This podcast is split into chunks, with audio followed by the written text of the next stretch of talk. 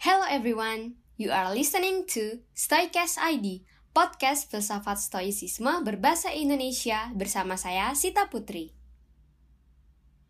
Halo teman-teman semua, balik lagi dengan saya Sita Putri di Stoicast ID.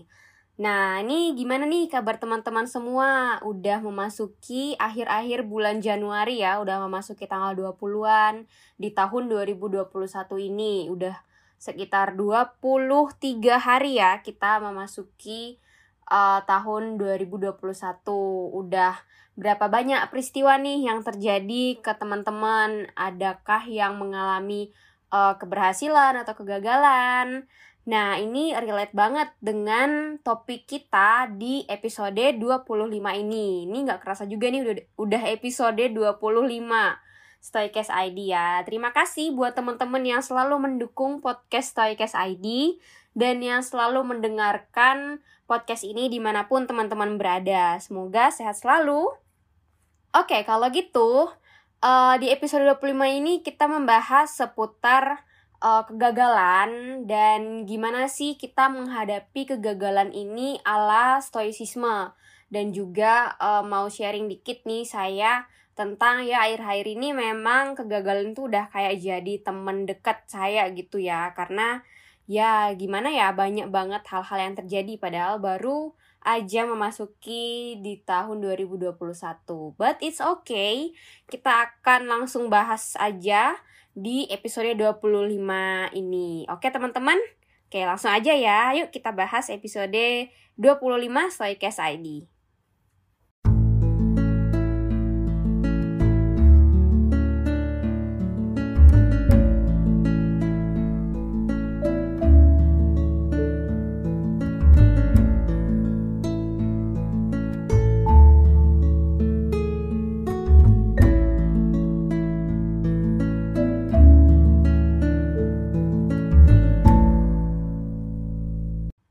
Nah, teman-teman pernah dengar gak sih pepatah yang sering diucapkan kalau misalnya kita nggak berhasil, kita itu gagal, itu teman-teman sekitar kita, orang-orang dekat kita tuh pasti akan bilang kayak gini.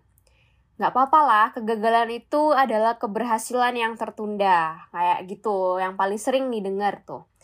Nah, menurut saya sendiri, pepatah kayak gitu tuh udah nggak mempan lagi gitu buat saya pribadi gitu. Karena apa ya uh, menurut saya pribadi kita tuh kayak dibilang nggak berusaha menerima kegagalan itu dengan sepenuh hati dengan mengakui bahwa kita tuh gagal. Tapi masih ada iming-iming nggak apa-apa kok nanti akan berhasil. Tapi ya nggak tahu kan kapan kita akan berhasil kayak gitu. Jadi kadang udah kuno aja gitu dengan pepatah ini sering dikatakan oleh orang-orang terdekat. Karena ngerasa kayak udah nggak relate lagi gitu kan.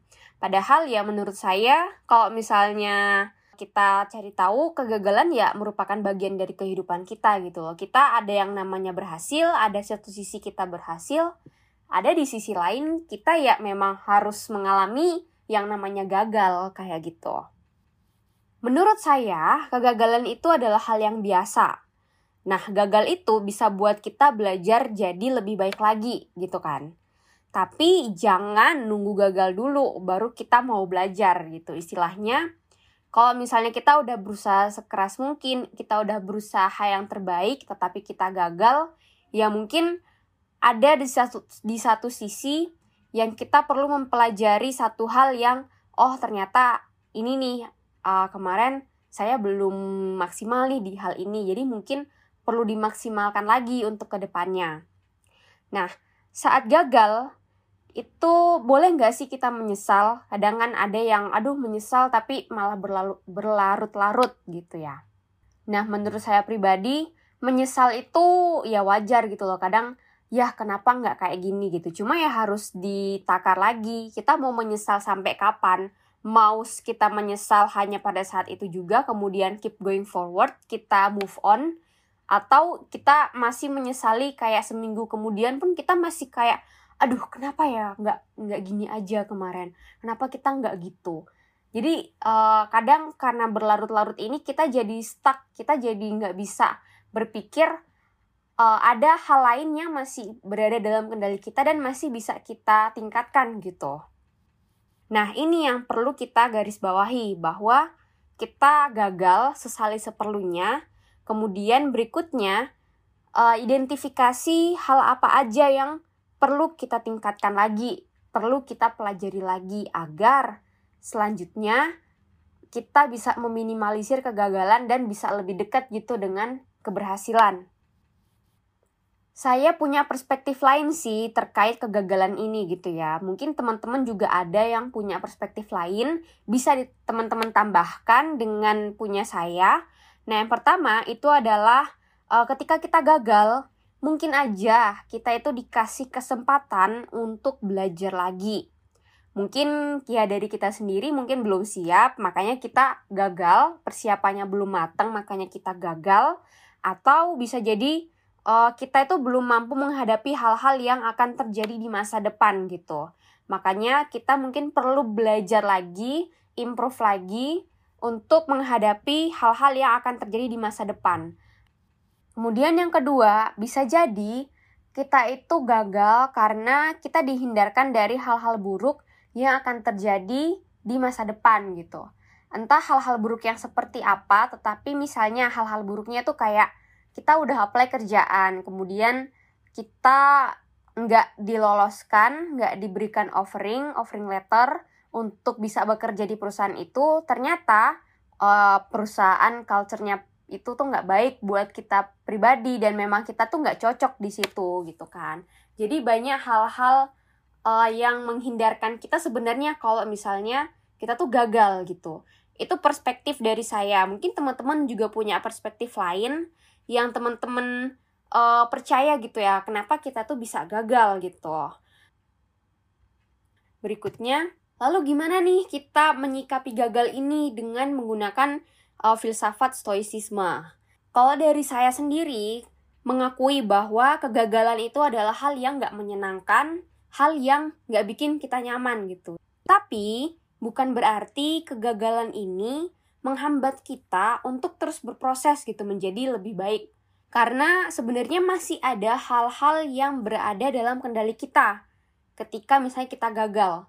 Nah, hal-hal kan yang ada dalam kendali kita ini di antaranya kita bisa identifikasi apa sih yang bikin kita gagal, kemudian kita bisa lebih berproses lebih baik lagi untuk ke depannya. Itu kan yang bisa kita kendalikan daripada kita harus menyesali hal yang sudah terjadi, hal yang bikin kita gagal, ya ya udah kalau misalnya ketemu hal yang bikin kita gagal itu, ya kita maksimalkan lagi untuk berikutnya. Di sini kata kuncinya itu adalah menerima.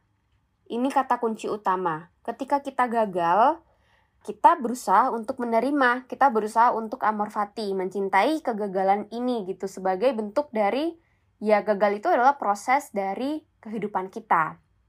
Ini relate dengan judul dari podcast ini ya. Kenapa kalau gagal ya gagal aja gitu. Karena ya kegagalan itu sebagian dari hidup kita.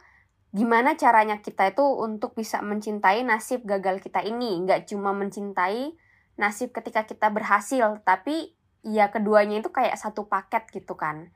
Kalau kita berhasil ya kita gagal. Nggak mungkin kita dalam kehidupan itu bakal berhasil terus. Kadang gagal itu diperlukan gitu loh teman-teman. Karena kalau kita nggak gagal, kita mungkin nggak akan merasa diri kita itu perlu belajar. Makanya kalau misalnya kita gagal ya bersyukur gitu loh karena oh masih diberikan kesempatan untuk belajar lagi, untuk uh, meningkatkan mungkin skill kita atau apa pun gitu dari dalam diri kita. Maka dari itu nggak selamanya gagal itu adalah hal yang buruk. Ini menurut saya. Jadi ada beberapa kegagalan yang oh ya udah gitu kayak mungkin ini memang jalannya untuk gagal karena mungkin sebelum-sebelumnya udah berhasil. Jadi biar kita terbiasa untuk gagal lama-lama, oh ya apa nih yang perlu saya tingkatkan? Udah nggak mikir menyesalnya lagi, tapi mikir ke depannya mau gimana lagi gitu biar nggak mengulangi kegagalan ini mungkin aja suatu saat nih bisa jadi kita akan bersyukur dengan kegagalan kita. Karena itu tadi kalau misalnya kita melihat dari perspektif yang berbeda bisa jadi ya kita itu gagal ya karena memang kita butuh belajar lebih banyak lagi, butuh mempersiapkan diri kita lagi dan mungkin aja kita dihindarkan dari hal-hal buruk yang akan terjadi. Kesimpulan dari episode 25 ini tentang kegagalan, ya ini kegagalan itu nggak apa-apa, hal yang biasa karena kegagalan adalah bagian dari proses hidup kita sebagai manusia. Sesali seperlunya kegagalan kita dan identifikasi aja nih hal-hal yang perlu kita tingkatkan tanpa harus melihat ke belakang. Bisa jadi gagal ini adalah kesempatan yang diberikan kepada kita untuk belajar lagi atau bahkan menghindarkan kita dari hal-hal buruk yang akan terjadi di kemudian hari.